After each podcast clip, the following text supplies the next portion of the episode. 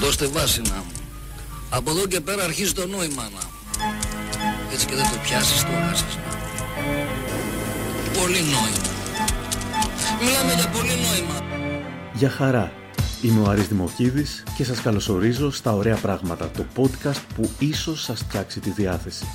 Σε μια εποχή που όλα μοιάζουν χάλια, και τα περισσότερα είναι, εδώ εστιάζουμε στις εξαιρέσεις που μπορούν να κάνουν τη διαφορά. Αν θέλετε να μας ακούτε συχνά πυκνά, ακολουθήστε τα Ωραία Πράγματα σε Apple Podcasts, Spotify ή Google Podcasts. Σήμερα θα επιχειρήσουμε να αναζητήσουμε το νόημα της ζωής.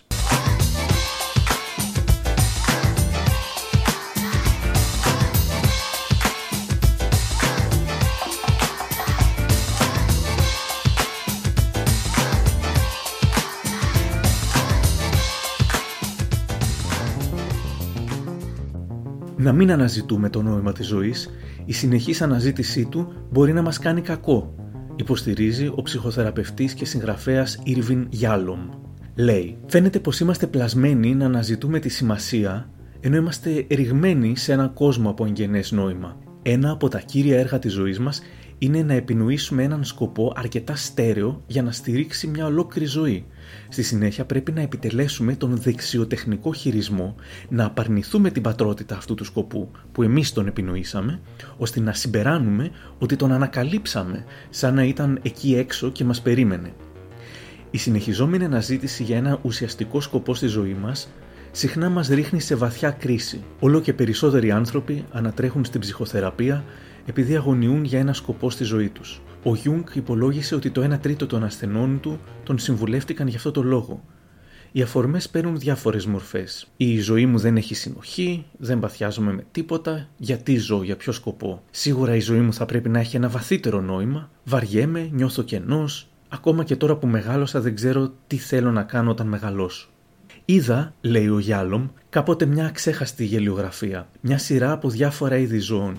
Ένα σκουλίκι, ένα ψάρι, ένα πουλί, μια αγελάδα. Σε κάθε τετράγωνο απεικονιζόταν ένα από αυτά τα πλάσματα και όλα μουρμούριζαν το ίδιο ρεφρέν. Φαΐ, επιβίωση, αναπαραγωγή. Φαΐ, επιβίωση, αναπαραγωγή. Στην τελευταία εικόνα, ένας άνθρωπος, στη στάση του σκεπτόμενου του Ροντέν, μουρμούριζε στον εαυτό του. Για ποιο λόγο, για ποιο λόγο, για ποιο λόγο. Όλες οι άλλες μορφές ζωής αντιλαμβάνονται περί τίνος πρόκειται.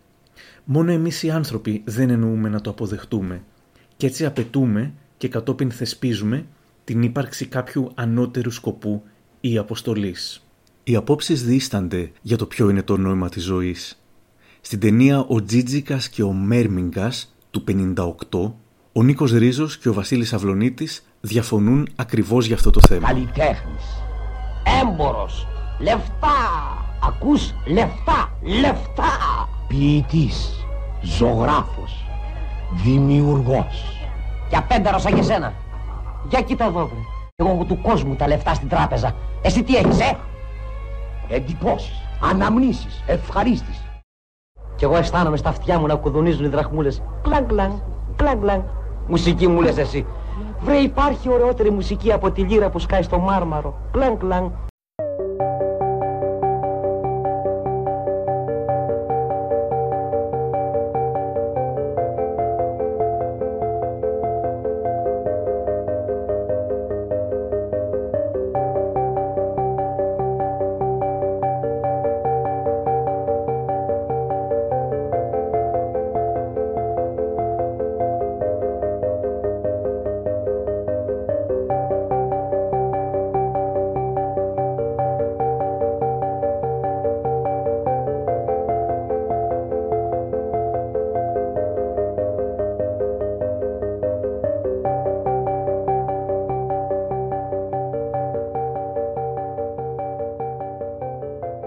Ρώτησα τους αναγνώστες των μικροπραγμάτων της Λάιφου.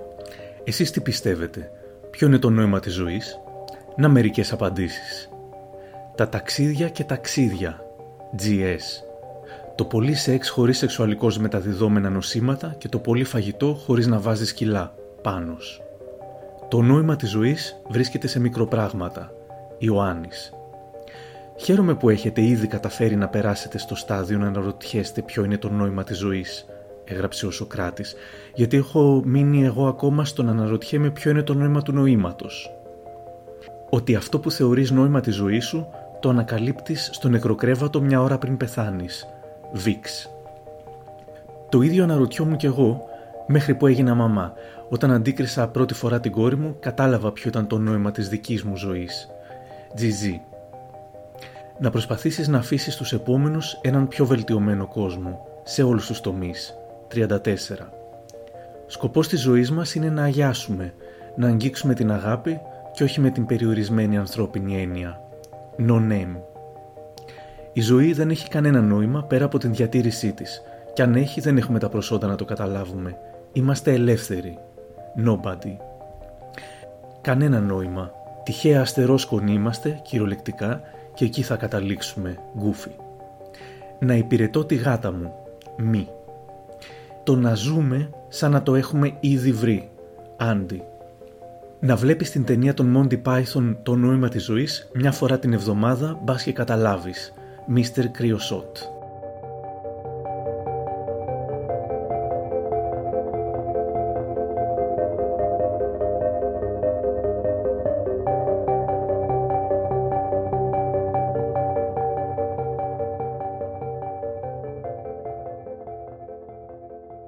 Οι Monty Python γύρισαν μια ολόκληρη ταινία που λεγόταν The Meaning of Life και δεν αναφέρθηκαν καθόλου σε αυτό παρά μόνο στα τελευταία είκοσι δευτερόλεπτα. «Αυτό είναι το τέλος της ταινίας», λέει μια κυρία, «και τώρα το νόημα της ζωής». «Ευχαριστώ, Brigitte», λέει σε κάποια που της φέρνει το φάκελο, ανοίγει το φάκελο, διαβάζει και λέει «Λοιπόν, τίποτα το σπουδαίο, να είστε καλοί με τον κόσμο, να αποφεύγετε τα λιπαρά, διαβάζετε κανένα καλό βιβλίο, κάντε κανέναν περίπατο και προσπαθήστε να ζείτε ειρηνικά και αρμονικά με τους ανθρώπους ανεξαρτήτως θρησκειών και φυλών». Και πετάει το φάκελο. Και έτσι η ταινία «Το νόημα της ζωής» τελειώνει. Well, that's the end of the film. Now here's The Meaning of Life. Thank you, Brigitte.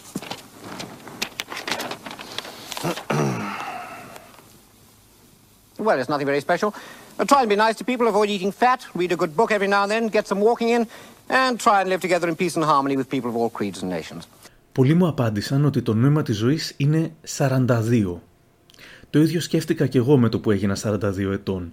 Είναι βέβαια μια αναφορά στο χιουμοριστικό έπος επιστημονικής φαντασίας «Γυρίστε το γαλαξία με το στόπ» του Ντάγκλας Άνταμς. Σε ένα από τα βιβλία, «Η ζωή, το σύμπαν και τα πάντα», περιγράφεται μια μικρή υπαρξιακή αστεία ιστορία. Για να βρουν την ύψιστη απάντηση στη ζωή, στο σύμπαν και στα πάντα, χρησιμοποιούν τον υπερυπολογιστή Deep Thought. Ύστερα από ένα πολύ μεγάλο χρόνο υπολογισμού, επτά κόμμα πέντε εκατομμύρια χρόνια, ο Deep Thought υπολογίζει, βρίσκει και δίνει την απάντηση. Και αυτή είναι ο αριθμός σαράντα δύο. Χωρίς καμία άλλη εξήγηση. Το μυστήριο συνεχίζεται. Well, you're really not going to like it. Tell us. The answer to the great question, yes, of life, the universe, and everything, yes, is, yes, is, yes, forty-two. It was a tough assignment. Forty-two? Is that all you've got to show for seven and a half billion years' work? Κάτι ωραίο που είπε σε συνέντευξή της στο Γιάννη Πανταζόπουλο στη Λάιφο η Αναστασία Κοτανίδου, διευθύντρια της ΜΕΘ Ευαγγελισμού. «Η αγάπη είναι μια λέξη που έχει ξεχωριστή σημασία για μένα. Μου δίνει απεριόριστη δύναμη και αποτελεί απαραίτητο μοχλό στη διαρκή μου κίνηση. Είναι ένα λυτρωτικό αίσθημα στις απέραντες δυσκολίες ενός νοσοκομείου. Η εμπειρία μου έχει δείξει ότι όσο πιο στέρεα προσωπικότητα έχεις, τόσο πιο εύκολα θα ανακαλύψεις όχι μόνο τι είναι αυτό που θέλεις, αλλά και πώς να το πετύχεις». Θυμάμαι μια υπαρξιακή κομμωδία με την Κατρίν Ντενέβ, που η υπόθεσή της επικεντρωνόταν στο ερώτημα «Τι συμβαίνει όταν οι άνθρωποι μαθαίνουν την ημερομηνία θανάτου τους?». Έχω μάθει λοιπόν να ζω την κάθε μέρα σαν να είναι η τελευταία. Γι' αυτό προτιμώ το παρόν και όχι το μέλλον, το οποίο μου αρέσει να φαντάζομαι μέσα από τα όνειρά μου. Τέλος, η ζωή με έχει διδάξει να κάνω υπομονή. Καθόλου εύκολο, αλλά αναγκαίο. Ο YouTuber του Τζέι ρώτησε τους συνδρομητές του ποιο είναι το νόημα της ζωής και σε επόμενο βιντεάκι διάβασε μερικές από τις απαντήσεις τους. Ιδού. Το νόημα της ζωής είναι να παρατηρούμε προσεκτικά τις γιαγιάδες και τους παππούδες μας. Για να μην καταντήσουμε σαν αυτούς, πρέπει να υπάρχει νόημα. Απλά ζήσε και σκάσε. Κάτι τέτοιο θα έλεγα κι εγώ. Ε, το νόημα της ζωής είναι να βρεις ποιο είναι το νόημα της ζωής. Μη μου παίζεις τον έξυπνο. Το νόημα της ζωής είναι να παίρνεις likes στα social media, γιατί χρειαζόμαστε likes για να επιβιώσουμε. Πώς αλλιώς θα αγοράσουμε φαγητό? Με λεφτά. Το νόημα της ζωής είναι να βλέπω έξω από το παράθυρο τις χειμωνιάτικες βροχερές μέρες και να γελάω με τα άτομα που δεν έχουν ομπρέλα. Να μια θετική απάντηση. Η ζωή δεν έχει νόημα. Το νόημα της ζωής είναι να καταλάβουμε τι λένε οι Έλληνες ράπερ στα τραγούδια τους.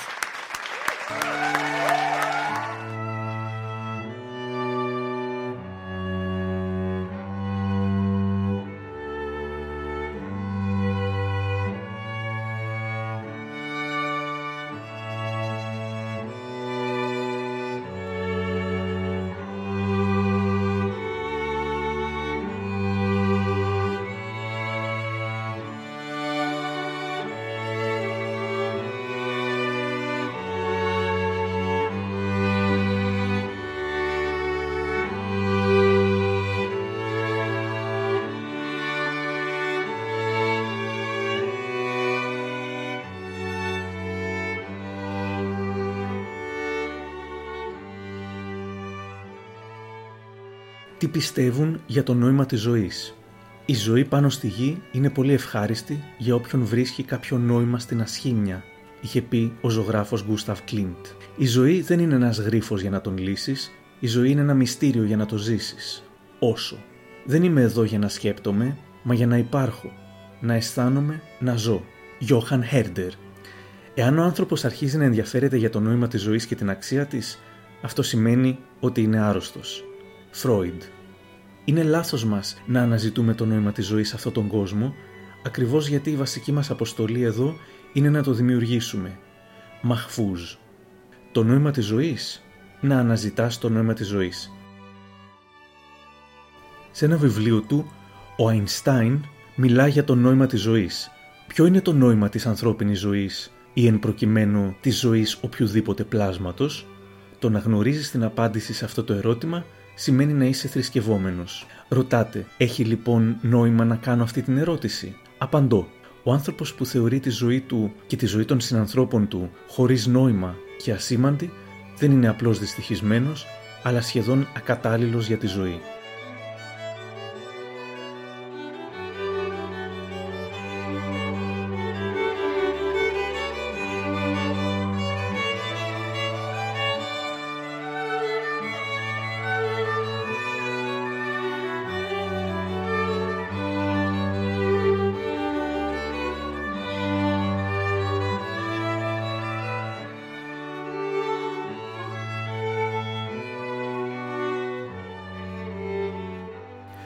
Γράφει πάλι ο ψυχοθεραπευτής και συγγραφέας Irvin Yalom για το πώς προσεγγίζουμε τελικά το όποιο νόημα της ζωής χάρη στο θάνατο.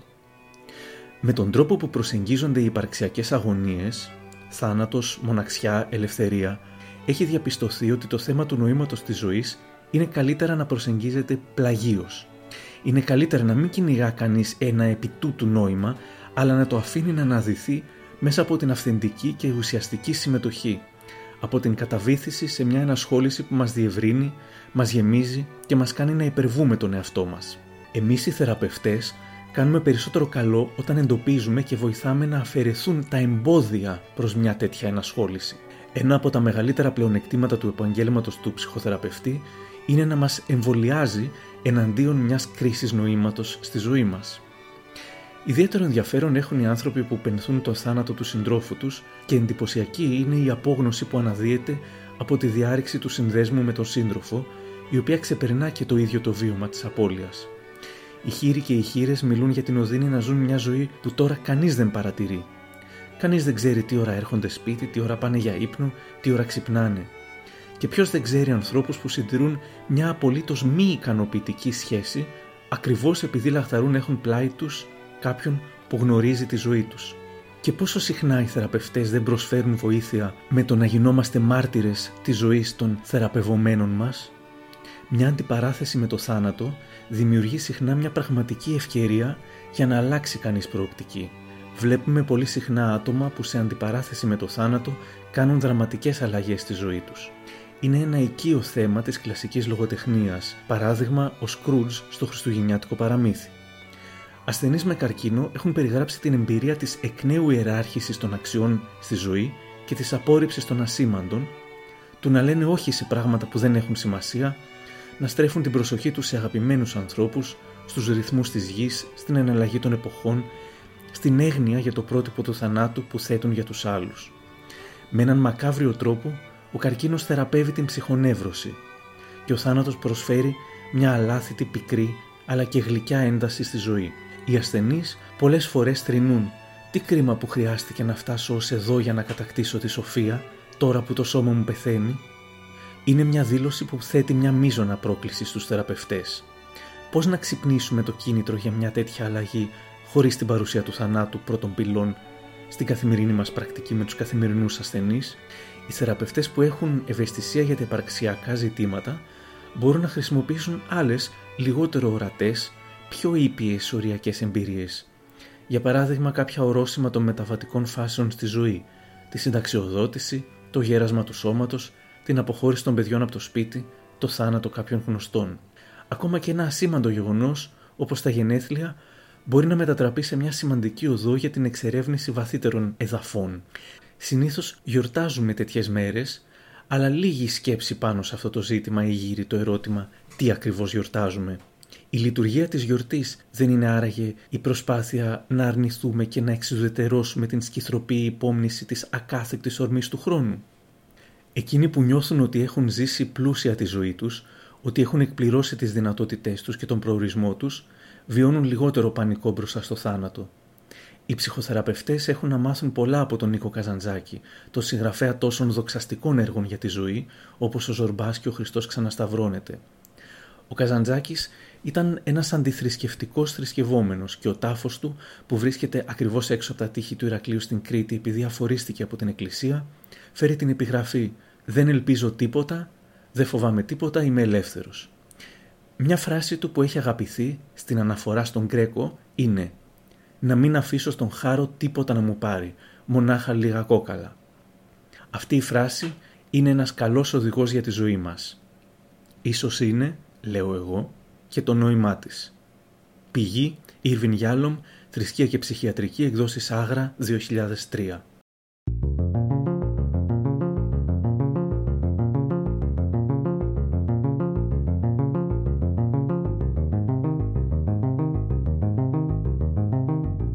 Και τώρα, ο Γιάννης Ρίτσος απαγγέλει το ποίημα του «Το νόημα της απλότητας».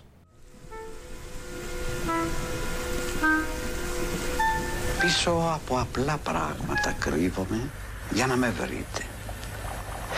Αν δεν με βρείτε, θα βρείτε τα πράγματα. Θα αγγίξετε εκείνα που άγγιξε το χέρι μου. Θα σμίξουν τα χνάρια των χεριών μου. Το αυγουστιάτικο φεγγάρι γυαλίζει στην κουζίνα σαγανωμένο τεντζέρι. Γι' αυτό που σας λέω γίνεται έτσι. Φωτίζει το άδειο σπίτι και τη γονατισμένη σιωπή του σπιτιού.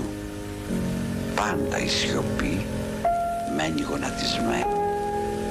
Η κάθε λέξη είναι μια έξοδος για μια συνάντηση, πολλές φορές ματαιωμένη. Και τότε είναι μια λέξη αληθινή, σαν επιμένει στη συνάντηση.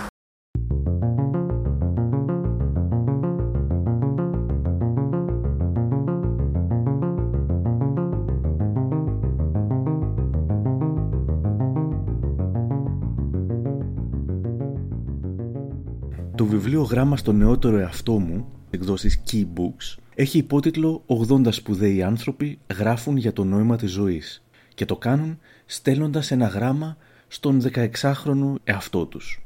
Από τον Alice Cooper και τον Philip Glass μέχρι τον Jamie Oliver, τον Salman Rushdie, τον Danny DeVito, τον Paul McCartney, τη Margaret Atwood, την Olivia Colman, ακόμα και τον πενήντα Cent, όλοι τους θυμούνται την περίοδο πριν γίνουν διάσημοι και δίνουν συμβουλές στον νεότερο εαυτό τους, προσπαθώντας να βρουν κι αυτοί εκ των υστέρων το νόημα της ζωής.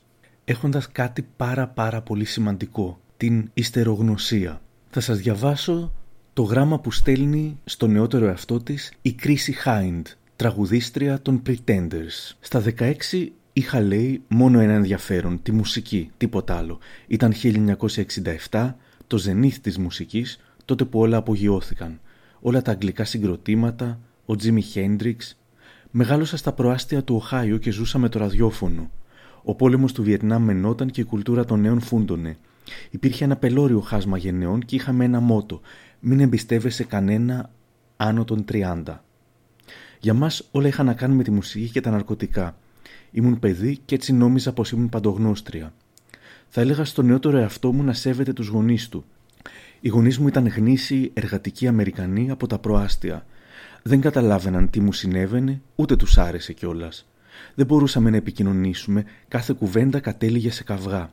Με αυτήν την τεράστια ιδεολογική σύγκρουση άρχισαν να στραβώνουν τα πράγματα.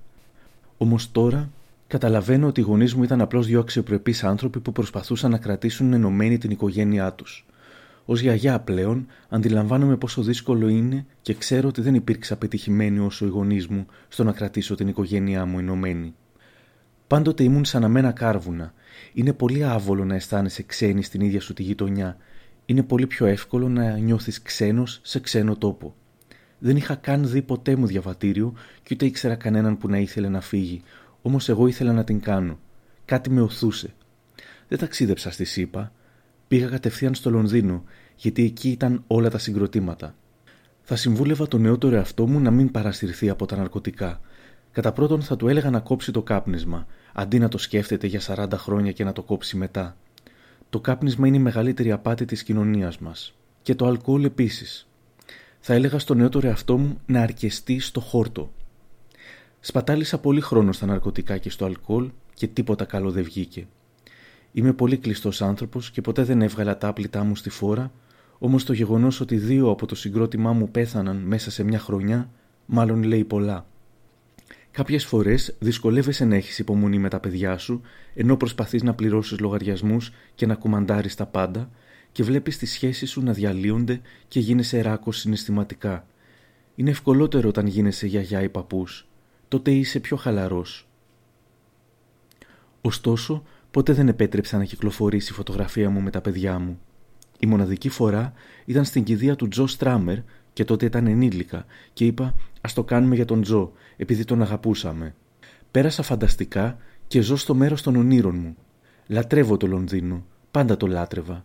Ζω μια απλή ζωή εδώ. Εξακολουθώ να αγοράζω το περιοδικό Viz και κυκλοφορώ με το λεωφορείο. Οι άνθρωποι που με βλέπουν υποθέτουν ότι δεν είμαι εγώ και έτσι με αφήνουν στην ησυχία μου. Εάν κρατάς το στόμα σου κλειστό και δεν μιλάς στους δημοσιογράφους, μπορείς να ζεις φυσιολογικά. Νομίζω πως η θετική στάση είναι θέμα πειθαρχίας. Η κατάθλιψη είναι εχθρός και θα σε καταστρέψει.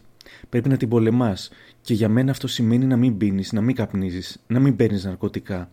Εάν ζεις ακολουθώντας τις αρχές σου, θα πρέπει μια από αυτές να είναι να μην βυθιστείς στη σκοτεινή νύχτα της ψυχής. Τώρα που είμαι πιο μεγάλη, σκέφτομαι περισσότερο το θάνατο. Στα είκοσι το μέλλον λάμπει μπροστά σου και φαίνεται ατελείωτο. Αν και δεν ήταν καθόλου έτσι για τον κιθαρίστα μου που πέθανε στα είκοσι πέντε. Όμως το πεπερασμένο της ζωής στέκεται μπροστά σου όταν φτάνεις στην ηλικία μου. Ωστόσο, για να είμαι ειλικρινής, το γουστάρω κάπως αυτό και δεν με ενοχλεί. Έκανα αυτά που ήθελα και είμαι έτοιμη για ό,τι κι αν με περιμένει.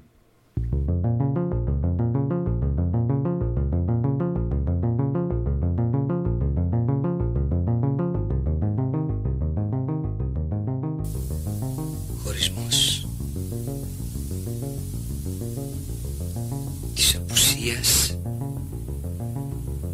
στιγμή πρώτη.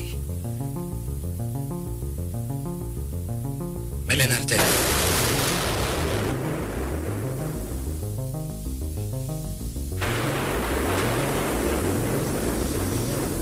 Πολύ νόημα. Μιλάμε για πολύ νόημα.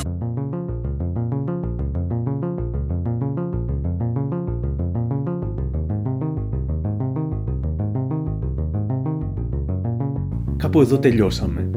Μην ξεχάσετε να εγγραφείτε στα podcast των Ωραίων Πραγμάτων στο Spotify, τα Apple ή τα Google Podcasts. Δεν ξέρω αν βρήκαμε το νόημα της ζωής, αλλά προσπαθήσαμε.